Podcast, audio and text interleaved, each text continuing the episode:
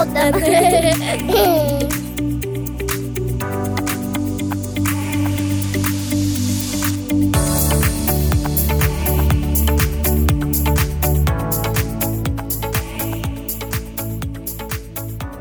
Jan Bonander, välkommen till Järvsöpodden. Tack. Vad fint att du vill vara med. Ja, jättespännande. Jag tycker det känns jätteroligt. Mm. Och vad härligt att få sitta i din trädgård. Ja. Så många gånger jag har gått förbi här på kyrkan eh, och jag har aldrig sett den här trädgården liksom, ur, ur det här perspektivet. Nej, det är en fantastisk plats här, verkligen. Ja. Alltså, sitta och titta ut över Ljusnan. Och... Och ni är väl fotograferade. Ja. Ja, jag kan tänka mig det. Det är många som stannar här och fotar. Mm. Ja, vilket ställe. Mm. Eh, jag tänkte be dig bara berätta lite vem, vem du är, för de som inte nu vet vem du är. Ja, eh, först och främst är jag pappa. Mm. Eh, Det är ju den eh, rollen som jag aldrig kommer undan och vill komma undan Nej. heller. Just. Pappa till fyra barn. Mm. Stolt pappa till fyra barn ska jag säga också. Eh, och sen är jag farfar. Mm. Har fyra barnbarn och ett femte på väg. Kommer i sommar. Jag är make. Gift med Katarina. Mm. Sen eh, 26 år Mm. blir det. Mm. Eh, och så är jag son. och så är jag bror. Mm, det är viktiga roller att ta med i Absolut. livet. Ja. men det är de som kommer först. Mm. Jag, jag faktiskt rangordnar lite grann här Ja. nu då, när jag berättar om dem. Eh, och sen är jag också yrkesperson. Och i mitt yrke så är jag präst. Eh, och i min prästroll är jag kyrkoherde. Mm. Eh, I alltihopa det där så finns det ändå en botten och den vilar i att jag, är, att jag har en tro. Oavsett om jag är pappa eller vad jag är för någonting så vilar det på en tro. Men jag är aldrig mina barns kyrkoherde. Nej. Det är en viktig distinktion. Det var min dotter som sa en gång när jag satt och käkade. Pappa, du är inte min kyrkoherde. Nej. Utan du är min pappa. Men tron, har du haft den alltid? Eller? Ja, på ett eller annat sätt skulle jag vilja säga. Från Mm. när jag var liten. Jag var sju år skulle jag tro. Eh, Så har jag liksom upplevt att eh, världen är större än det jag ser. Så den har alltid funnits med. Men jag har inte alltid eh, riktat in mig på kristen tro. Utan jag har sökt verkligen. Mm. Så att jag... ehm, Hur har du sökt då? då? Ja, dels har jag läst mycket om andra religioner. Mm. Men jag har också fysiskt sökt mig till. Jag, eh, när jag var 21 år så åkte jag till Indien. Eh, tågluffade i några månader och var i Nepal och satt på ett buddhistkloster och skulle bli buddhist. Men sanskrit var väldigt krångligt alltså. Det blev inget med det. Eh, sen var jag hemma, he- flyttade tillbaks, eller ja, tillbaks till Sverige. Jag bodde i Danmark en sväng då Mm. Flyttade tillbaka flyttade till Göteborg och då intresserade jag mig faktiskt för shamanism. Så jag gick en shamankurs en gång. Spännande. Eh, men eh, jag var ju inte jägare och samlare. Så att det varit väldigt krångligt att vara shaman tyckte jag också. Och dessutom så hade jag rent världsliga intressen som jag tyckte var lite roligt. Så att det blev ingenting med det. Utan via musiken så kom jag tillbaka till kristen tro. För det hade jag med mig i barnsben. Att du spelar eller sjunger? Eller? Ja, spela och sjungit Ja. jag Det började med att jag eh, var väl kanske 28-29 år. Började sjunga i kör igen. Efter ett långt uppehåll på Mm. 10 år. Och kom då tillbaks i den kyrkliga traditionen. Och, eh, och började då umgås med en präst i Arvika. Vi gjorde eh, spännande projekt ihop där. Som bland annat ledde till Arvika-festivalen. Jaha. Eh, Så att det, det var spännande. Sen, och då blev det mer och mer och till slut så, så bestämde jag mig för att jag skulle läsa. Det var min fru Katarina som tyckte att jag skulle bli det och sen var det likadant en präst i Arvika, en äldre man som sa en dag, eh, jag gick på själavård där. Jag, jag jobbade då som missbruksbehandlare med eh, framförallt sprutnarkomaner. Eh, som sa en dag att nu är det sex veckor kvar tills ansökningstiden till teologistudierna ska, går ut och du ska söka för du ska bli präst, sa han. Och Då sa jag ja och så blev det. Så Men var det fem års studier och sen prästvigdes jag. Men innan det så hade du testat på andra yrken Absolut. också? Alltså. Ja. Mm. elektriker, jag har jobbat som svetsare, jag, skärare, mm, fritidsledare, um, filmarbetare, ja, lite allt möjligt. Mm. Då har du ändå varit inne och nosat, tänker jag, på eh, både fritidsledarrollen och, och eh, eh, när, när, du jobbar med missbrukare, ja. eh, när du jobbar med behandling, att, att eh, ja, samtal. Ja, och framförallt den här humanistiska mm. delen utav verkligheten. Eh, eftersom jag utbildade mig till elektriker från början. Det, det var aldrig riktigt min grej. Jag tycker det är jättespännande fortfarande mm. och jag har ju användning för det så att säga. Eh, men eh, jag ville vara mer intresserad av humanistiska ämnen. Och framförallt utav människan som fenomen så att säga. Vad, vad, vad döljer sig och vad finns och vad syns och vad syns inte. Så att säga. Du, eh, i Ljusdals pastorat, alltså du är ju historisk. Mm. Ja, det låter stort. ja, men det är du ju faktiskt. Har, ja, har du tänkt på, på, det, på dig ur det, liksom, ur det perspektivet? Du är ju den första kyrkoherden här i Ljusdals pastorat. Ja, det har jag nog inte tänkt på att jag skulle vara historisk. Sådär. Nej, men, ja, fast, alltså, man kommer, det, det, de, I framtiden kommer ja, ju se dig som den, den, första. Ja, jo, men det, det är mycket möjligt. Ja. Eh, jo, men det känns jätteroligt. Det är en jättespännande utmaning. Ja. Eh, och jag har, jag har ju vetat om att tjänsten har varit ledig innan jag väl bestämde mig för att söka den. Eh, min fru är från Färila. Mm. Så vi har ju varit här uppe sedan 1990. Eller ja, min fru har varit här eh, sedan, sedan barnsben så att säga. Men, eh, så att jag har ju varit här och sett, känner till bygden. Jagar älg i Näsberg sedan 25 år tillbaka. Och sånt där. Eh, så att jag är bekant med det och, och, och, och vi är vigda i Färla kyrka, jag och min fru. Men eh, att jag skulle eh, jobba här, det fanns inte riktigt. Eh, utan det var dåvarande biskop Ragnar Persenius som, som faktiskt var på mig och sa jo, du ska söka. Jag, jag vill att du ska vara där. Vi behöver inte lyssna på biskoparna, vad de säger, men det landar ju någonstans ändå när mm. biskopen säger Ja, jag förstår. Så att det, det blev ändå ett samtal här med, eh, med förtroendevalda här. Mm. Som ledde till att flytta hit då för knappt tre och ett halvt år sedan. Och det man gjorde då, det var ju att man sammanfogade... Mm. Eh, Fyra församlingar. Ja, och skapade ett pastorat. Ja. Hur, hur har det fungerat? Då? Att sätta ihop på det sättet? Jo, men det är väl som alla sådana här stora sammanläggningar så har det sina svårigheter och sina svårigheter eh, och sina glädjeämnen. Alltihopa mixas ju ihop där. Och det är ju eh, en väldig utmaning. Och det är lite olika kulturer ändå som ska blandas ihop och, och, och viljor och mm. det är många, många parametrar. Eh, så det är allt ifrån grupper till individer. Vi är drygt 65 stycken anställda. Så mm. att det, är, det är en stor grupp människor som, som, som har sina vanor och sina tankar om hur, hur kyrkan ska vara på den här platsen. Mm. Eh, och hur den är så är det lite olikheter ändå mellan byarna här. Så är det ju. Med, med Köpingen som tätorten. Liksom. Och sen samtidigt så Färla och Järvsö är ju liksom tätorter det också på ett sätt. Och sen är det mindre byar runt omkring här. Eh, vi är hela tiden på väg. Vi har bestämt oss för att vi kommer aldrig bli klara. Utan vi är i ständig förändring. Eh, det är det tillstånd som vi har bestämt oss för att vi ska vara i. Vi ska vara i förändring. Mm. Eh, jag tror att det kan ändå skapa ett lugn. För att om man tror att man ska bli färdig, då går man ju och längtar efter det. Mm. Men vi kommer aldrig att bli färdiga. Det är som man, när, man, när man har ett hus. Ja. man får leva liksom i nuet ja, istället för att Man skapar man, ju ja. någonting. Mm. Det är hela tiden ett skapande. Mm. Men så tänker jag på tillvaron överhuvudtaget. Ja. Att tillvaron är någonting som pågår. Mm.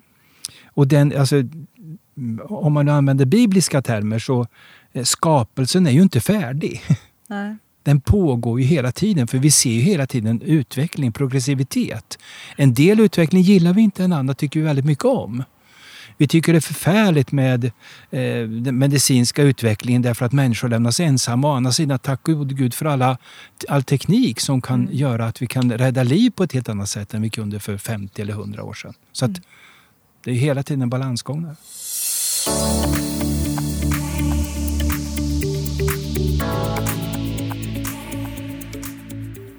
Ja, men när du ändå tar upp det, hur har det varit för er den här våren? Och precis som för alla andra så är det obekant. Mm.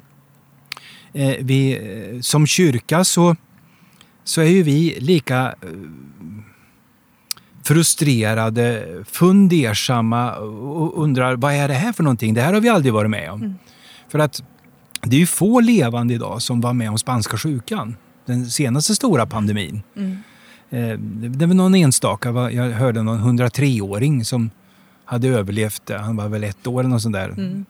Eh, men och annars, corona då. Ja, och, och, så får han corona. Mm. Och fick corona också ja. tror jag. Och klara sig. Och klara sig ja, dessutom. Jo. Ja, precis. eh, nej men det är ju det är en ny, det är en ny, på ett sätt en, ett nytt förhållningssätt till varandra som vi har nu. Dels det här med den här distanseringen som vi måste respektera och ta hand om. Mm. Och samtidigt så skapar det också eh, ensamhet. Vad gör vi med den då? Mm. Och hur kan vi som kyrka vara delaktiga där? Eh, och då tänker vi ju givetvis ganska mycket på teknisk utveckling. Vi använder oss ju och försöker använda oss av teknik. Eh, vi, har, vi har ju pratat länge om digitalisering. Mm. Nu helt plötsligt så, så, kan vi inte prata om det, nu måste vi göra det. Men det som är så häftigt är att man kan ju inte backa tillbaka sen. Nej, utan den här, den här utvecklingen kommer ju fortsätta ja, framåt visst. istället. Ja. Så att eh, det känns som att många, oavsett i vilket sammanhang, så, så har man fått den här snabba skjutsen ja. igång och ja. iväg. Ja. Och sen finns det inte någon återvändo. Nej. Mm. Och det har varit jättebra tror jag. Mm. Eh, därför att det, det alltså, vad ska jag säga, klara, färdiga, men vi, vi var tvungna att sticka på innan klara, färdiga mm. går. Liksom. Eh, och det, det är jättespännande. Men för många också skrämmande. Mm en del människor är ju dels rädda för att bli sjuka men också rädda för vad det kommer att göra med vårt samhälle. Mm. Eh, och samtidigt så hoppas jag ju att, eh, precis som du säger då, att eh, den här utvecklingen vi har startat, att den ska fortsätta. Och den handlar ju ganska mycket då tror jag om hur vi tar hand om varandra. Mm. Det är det jag hoppas på. Mm. Det ingår i min livsfilosofi. Liksom. Hur, hur tar vi hand om varandra? Mm och då hitta nya sätt att ta hand om varandra. Så det är jätte, jättespännande. I min värld så har ju eh, kyrkan ser ut som den alltid har gjort lite grann.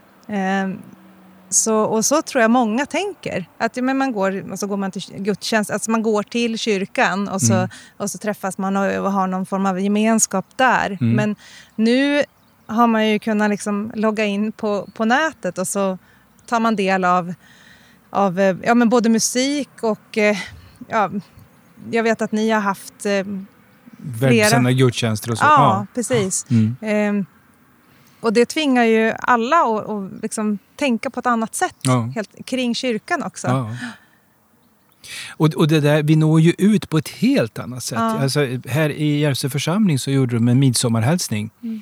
Jag såg eh, sista gången jag kollade här nu, om det var igår tror jag, det var 25 000 visningar. Mm.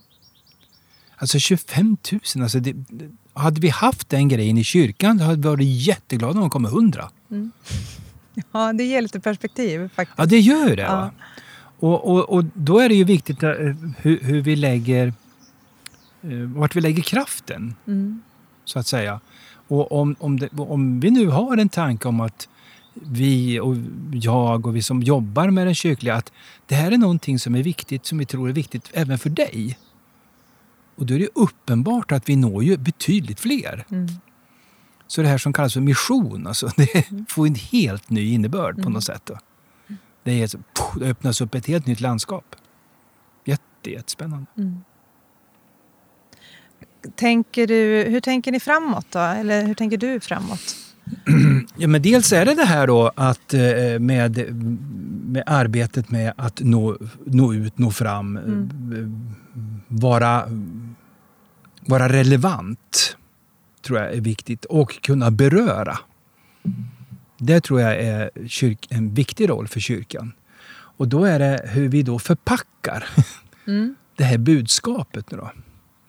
Eh, evangelium betyder det glada budskapet. Och det glada budskapet har ju vissa kärnor.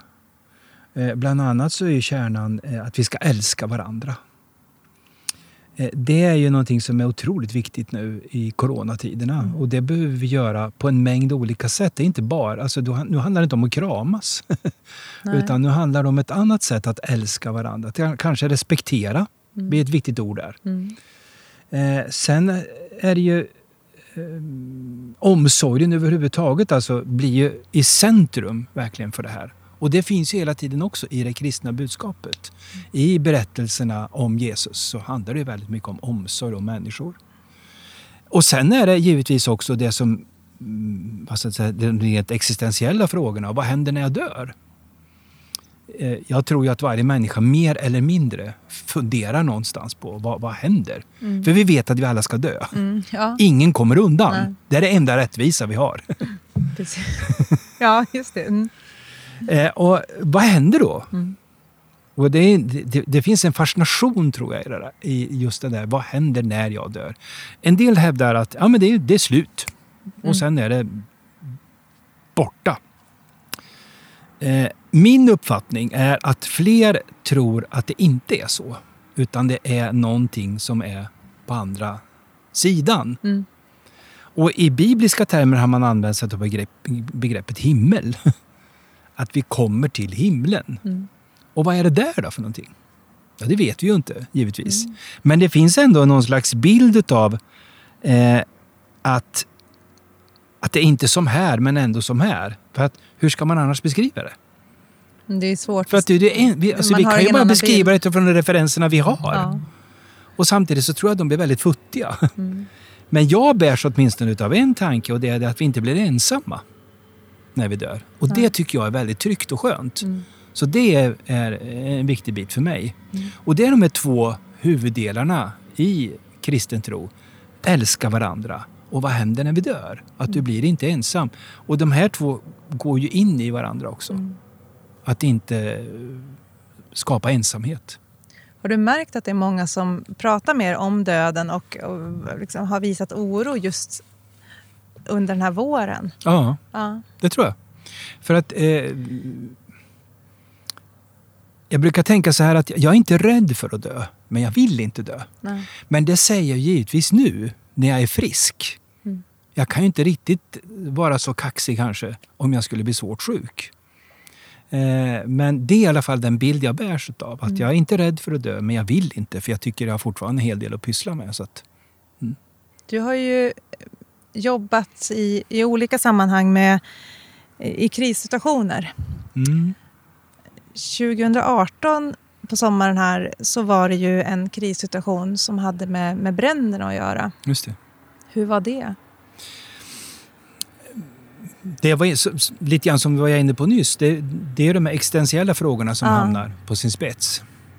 Eh, och de var ju eh, väldigt fysiska och praktiska så att mm. säga. Jag vet ju några när de eh, fick evakuera sina hem i Korber. Mm. Och när de låste dörren och åkte därifrån och funderade på, kommer jag någonsin att komma tillbaka hit? Mm. Och kanske fick med sig en liten väska med, med, med saker. Vad, vad, vad, väljer man för saker om man blir evakuerad ifrån sitt hem som man kanske har bott hela sitt liv? Mm. Vad, vad är det viktigaste att ta med sig? Mm. Och jag fick ju höra alla möjliga olika historier om olika saker de hade. En del var så Jaha, du tog med det? Ja, just det. Så att, man är ju inte alltid rationell Nej. så att säga. Eh, eh, så att det är ett, ett perspektiv på det. Det andra är ju givetvis också de som förlorade till exempel skog som brann ner. Mm. Eh, och där är det ju eh, då livsverk eh, där de själva är, i den nutiden de är och sen historiskt och sen framtid. Mm. Eh, så att, eh, och den erfarenheten fanns ju redan ifrån eh, stormen Gudrun nere i Småland. när det var väldigt, väldigt många som förlorade skog i samband med stormen. Och där gjorde ju de statliga mm, misstaget och sa att det bara är skog. Mm. Vad jag har förstått så var det lite drygt 30 stycken suicidfall då. Mm. Det är inte bara skog. Nej. Nej, man kan inte säga så. Det funkar inte. Alltså. Det är så mycket mer och det är så kopplat tror jag, till, till, till kroppen på något vis. Att, att just den där känslan av att eh, där jag är, är min själ. Ja, och ofta tror jag att det är ju också ett arv. Ja. Eh, och försvinner ditt ja. arv, då tappar du lite fotfästet. Ja. För man brukar faktiskt eh, att säga att någon lägger ner sin själ i det här. Mm. Ja, ja. det finns ju faktiskt ett vi använder ju det till och med. Ibland säger man mycket saker utan att tänka på det, ja. vad, vad det faktiskt ja. innebär. Mm. Ja. Eh, och, och, när vi jobbade då med de här människorna som, som var i den här krissituationen så hade vi bland annat då att vi ska försöka se till att det inte blir några suicidfall. Och vad mm. jag vet har det inte varit det. Eh, och vad vi, den här gruppen som jobbar ganska intensivt då, vi var ju på alla möten mm. och gjorde oss kända. Eh, och jag, jag inbillar mig att det hade en betydelse. För att om det skulle vara någonting, att de känner att de skulle behöva ha en samtalspartner, så visste de var de kunde vända sig. Mm. Och, och då, då hamnar vi tillbaka där jag var inne på förut. Mm. Nämligen det här, man vet att jag är inte ensam. Mm. Utan det finns någonstans och det finns hela tiden någon som säger, men jag är här.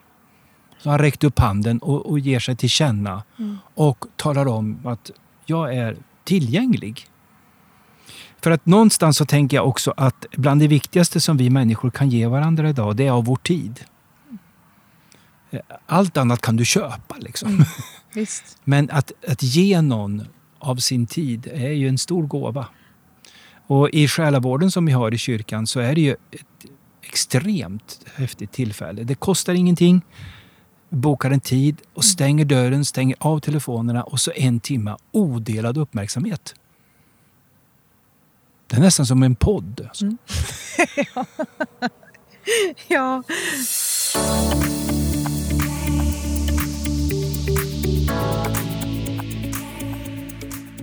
När jag har googlat på dig, för det har jag ju gjort nu innan vi skulle träffas, eh, så har jag förstått att innan du jobbade här så jobbade du i Uppsala. Eller Gävle. Gävle, ja. Uppsala, Uppsala, Stockholm, ja. Uppsala igen. Ja. Hur var det att komma till en sån här liten ort? Eh, det var eh, självklart, ja. ska jag säga. Eh, mitt första prästår, min första tjänst som kyrkoherde var i Bäling utanför Uppsala, mm. landsbygdsförsamling. Mm. Och, och, där trivdes jag fantastiskt bra. Men eh, jag vart klar där, så att säga. Och då, ni vet, alltså, då ska man ju så att Stockholm. Du ska klättra vidare? Ja. karriär. Mm.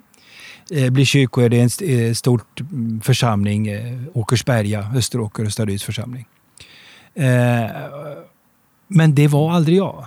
Jag är, inte, alltså jag är ju en Degerforspojk. Eh, och jag är ingen stadsbo. Jag har bott i Göteborg, det har jag gjort, men jag har aldrig bott i Uppsala, jag har aldrig bott i Stockholm. Eh, och, eh, så att jag är ingen stadsbo helt enkelt. Det, det, det blir inte bra.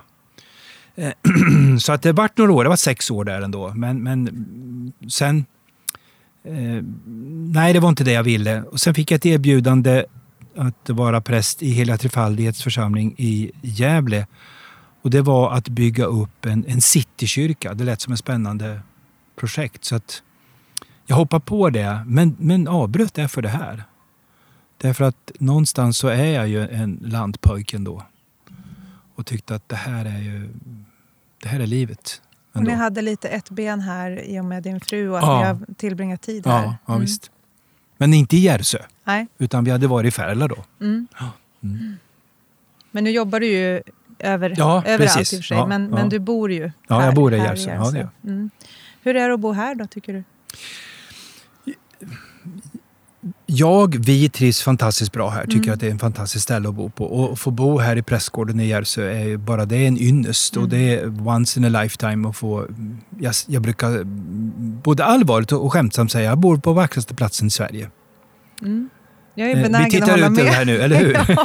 det är få platser som slår det här. Ja, faktiskt. Det, det finns ju givetvis. Det blir ju väldigt subjektivt, men ändå. Jag tycker att det är en... Mm. Ja, det är ett oerhört privilegium. Ja. Eh, trevliga människor. Mm. Vi bodde i... Från 94 till 2016 så bodde vi i Knivsta kommun. Eh, och eh, alla dessa år i Uppsala, eller vad ska jag säga då, så på tre år här har jag fått fler goda vänner mm. än jag fick av 20 år i Uppsala. Det kanske säger något mer om mig än det säger om Uppsalaborna. Det, det låter jag vara osant, men mm. den mixen funkar inte i alla fall. Men här funkar det. Mm. Och det är väl ett gott betyg tycker jag. Det är fantastiskt att kunna känna så mm. när man kommer hit i mogen ålder ja. och mm. de flesta har ja. vänner ja. Eh, inrotade. Ja. Sådär, och ändå kunna känna att man, man får det smörgåsbordet av nära. För det är det som räknas. Ja, visst är det det. Mm. mm. Mm. Om du skulle gå ut då någonstans, i, nu, nu, det känns lite konstigt att fråga eftersom vi sitter på en jättefin plats här, mm. men var hämtar du kraft någonstans? Eh, ja men det gör jag nog ändå här. Ja. Eh, sen gör jag det givetvis hos min familj. Eh, min fru Katarina är jätteviktig för mig. Mm. Eh, jag hämtar eh, jag hämtar nog ganska mycket ändå att vara ute i naturen överhuvudtaget. Mm. Vad gäller att vara någonstans då? Eh, jag åker gärna skidor. Mm. Både längd och utför. Mm. Ehm, köpt en mountainbike måste man ju köpa när man bor här mm. nu. Jag har börjat att motionera. Åker åker du downhill? Också, nej, eller? det gör jag inte. Där går... Alltså, nej, där går gränsen. Ja, mm. alltså jag tänker att jag behöver inte det längre. Jag behöver inte, jag behöver inte bevisa så mycket längre. så att nej, det, det, gör jag faktiskt inte. Och det, det, är säkert jättekul, men jag tänker att jag, då blir jag lite vild. Och då bryter jag någonting och det är ja. onödigt. Jag har inte tid med det nu. Gärna ute, eh, röra på mig. Eh, tycker jag är väldigt roligt. Eh, men sen är det också roligt och, och energigivande att föra samtal med andra människor. Mm. Eh, gärna lite grann där det, där det djupnar lite grann också. Och, och få prata existentiellt. tycker jag är väldigt spännande. Mm. Och det eh, blir ju ganska mycket då utifrån mitt perspektiv, att jag tolkar det och utifrån eh, lite texter jag har nära hjärtat så att säga. Mm. Så att det blir ju liksom att jag, jag, jag jag har ett lite lustigt uttryck om mig själv, att jag är en social mystiker. Mm. Eh, en mystiker ofta, är min bild i alla fall, är någon introvert person. Och det är jag inte. Nej. Jag är nog väldigt extrovert. Men jag är väldigt fascinerad av mystiken. Mm. Och då har jag fastnat och läser väldigt mycket Dag Hammarskjöld, hans bok Vägmärken. Det har mm. betytt väldigt mycket för mig. Där hämtar jag väldigt mycket kraft. Mm. Men sen läser jag givetvis också de bibliska berättelserna. Och, och, och vår ärkebiskop, Antje Jackelén, hon hade en bra bild. Hon sa vi tror med Bibeln. Istället för att tro på Bibeln. Mm. Mm. Bibeln de bibliska berättelserna ger oss tolkningsmönster. Så därför kan man tro, man tro med Bibeln. Mm. Och det är spännande tycker jag. Brukar du gå tillbaka till texter ja. också? Ja, mm. jag har ju vissa sådär som, mm. som har betytt mycket. Och då, både hos Dag Hammarskjöld och de bibliska berättelserna. Men jag tänker också att, att ibland så är det ju... Livet pågår ju ja. och man förändras. Ja. Och du tolkar på ett sätt. Du ser, det är som att du har en typ av glasögon på dig i ett skede av livet och sen så går du vidare mm. och så tittar du tillbaka på samma text mm. och så kan du förstå den på ett annat, på ett annat sätt också? Oh ja. Oh, ja. Mm. Eh, och det kan jag ju rekommendera då just boken Vägmärken av Dag Hammarskjöld. Det är mm. en sån bok som, man, som aldrig någonsin är färdläst. Mm. Eh, och jag upptäcker med mig själv att jag läser en text som jag säkerligen, eller jag vet att jag har läst kanske 15 år tillbaka och inte fattar vad är han svamlar om. och sen helt plötsligt en dag så stod allting klart för mig. Ja. ja, men det, det, blir som, det öppnas upp ett nytt universum. Ja. Och så lyser den här texten istället. Wow, det är ju det här! Varför såg jag inte det då? Mm. Antagligen för att jag inte var tillgänglig då. Eller den sammanhangen som jag fanns i. Mm. Och det är spännande. Så den ligger, jag har alltid med mig en bok av vägmärken. Oj, den där måste jag läsa känner jag. Mm, ja. Jag- Nej, nej, du ska inte läsa den. Du ska Nej, börja blädd- läsa den. Jag ska bläddra. Ja, jag förstår. Ja, men så där gör jag mycket med böcker. Att ja. man öppnar och så Mm. läser man och så Mm. att man återkommer till det. Du ska brukar- få ett vägmärke då, Ja. och så, som kan hänga ihop med det där. Mm. Mät inte bergets höjd förrän du nått toppen. Då ska du se hur lågt det var. ja, just mm. För vi, vi målar ju gärna upp va? Ja. att det är oöverstigligt. Och så tittar jag på Järvsöklack. Ja. Visst är det så när man kommer upp? Absolut. Det här var ju, det här Det var ju, ju. ingenting. Ja, visst.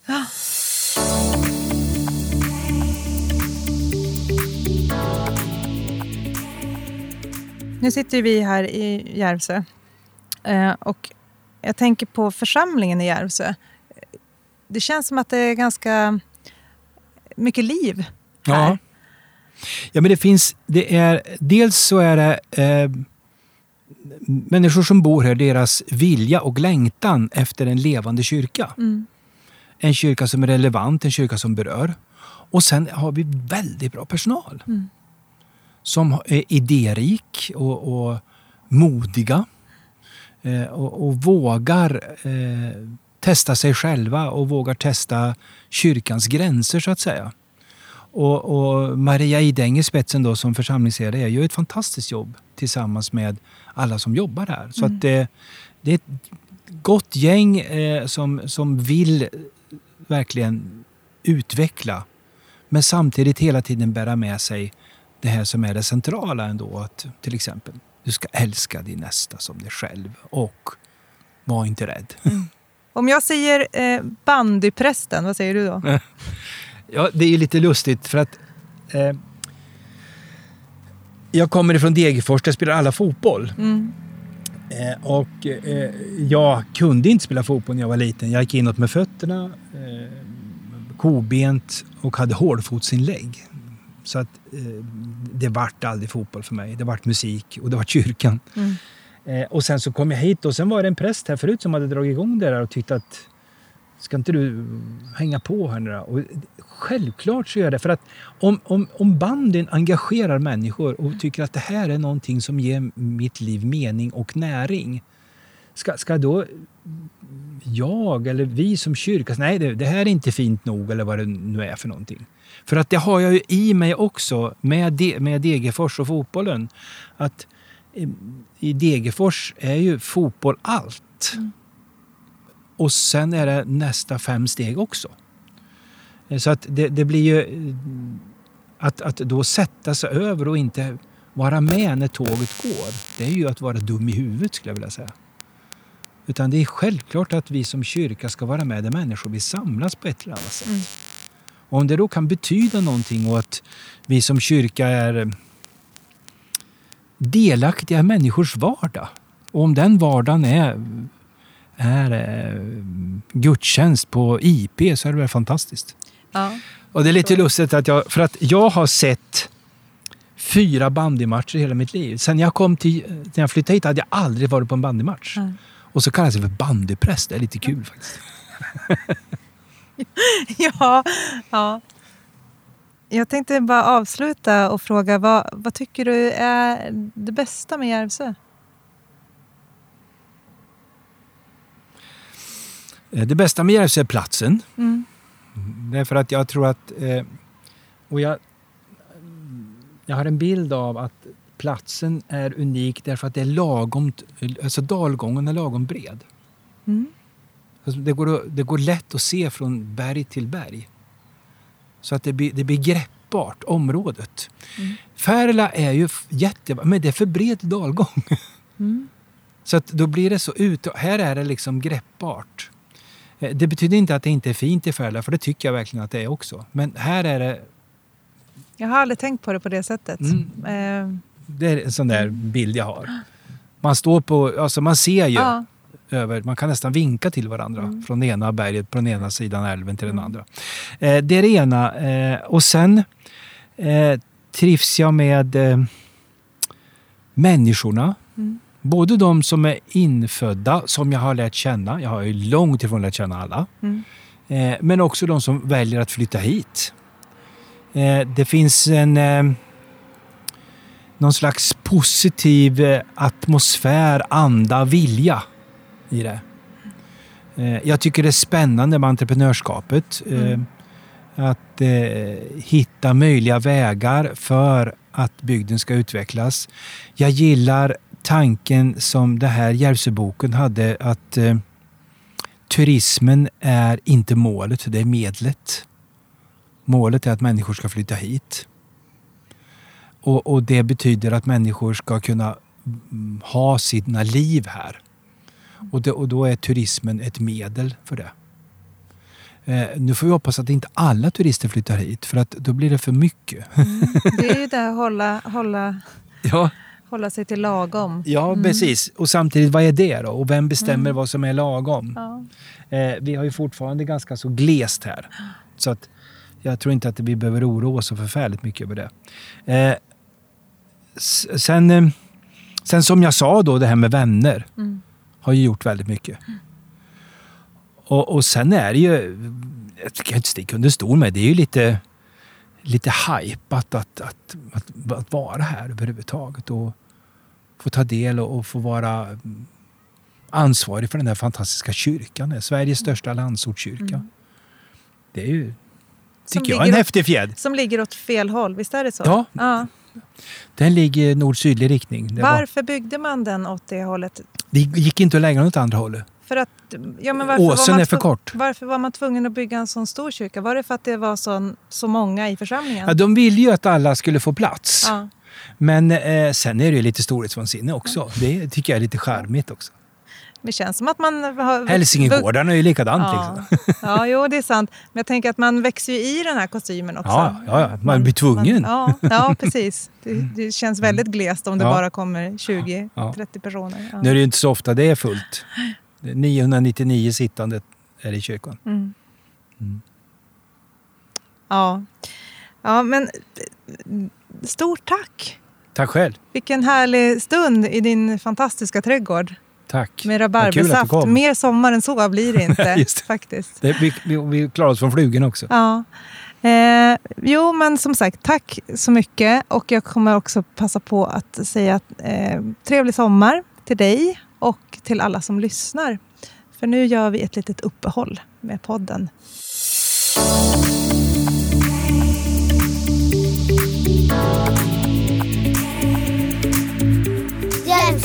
ったね。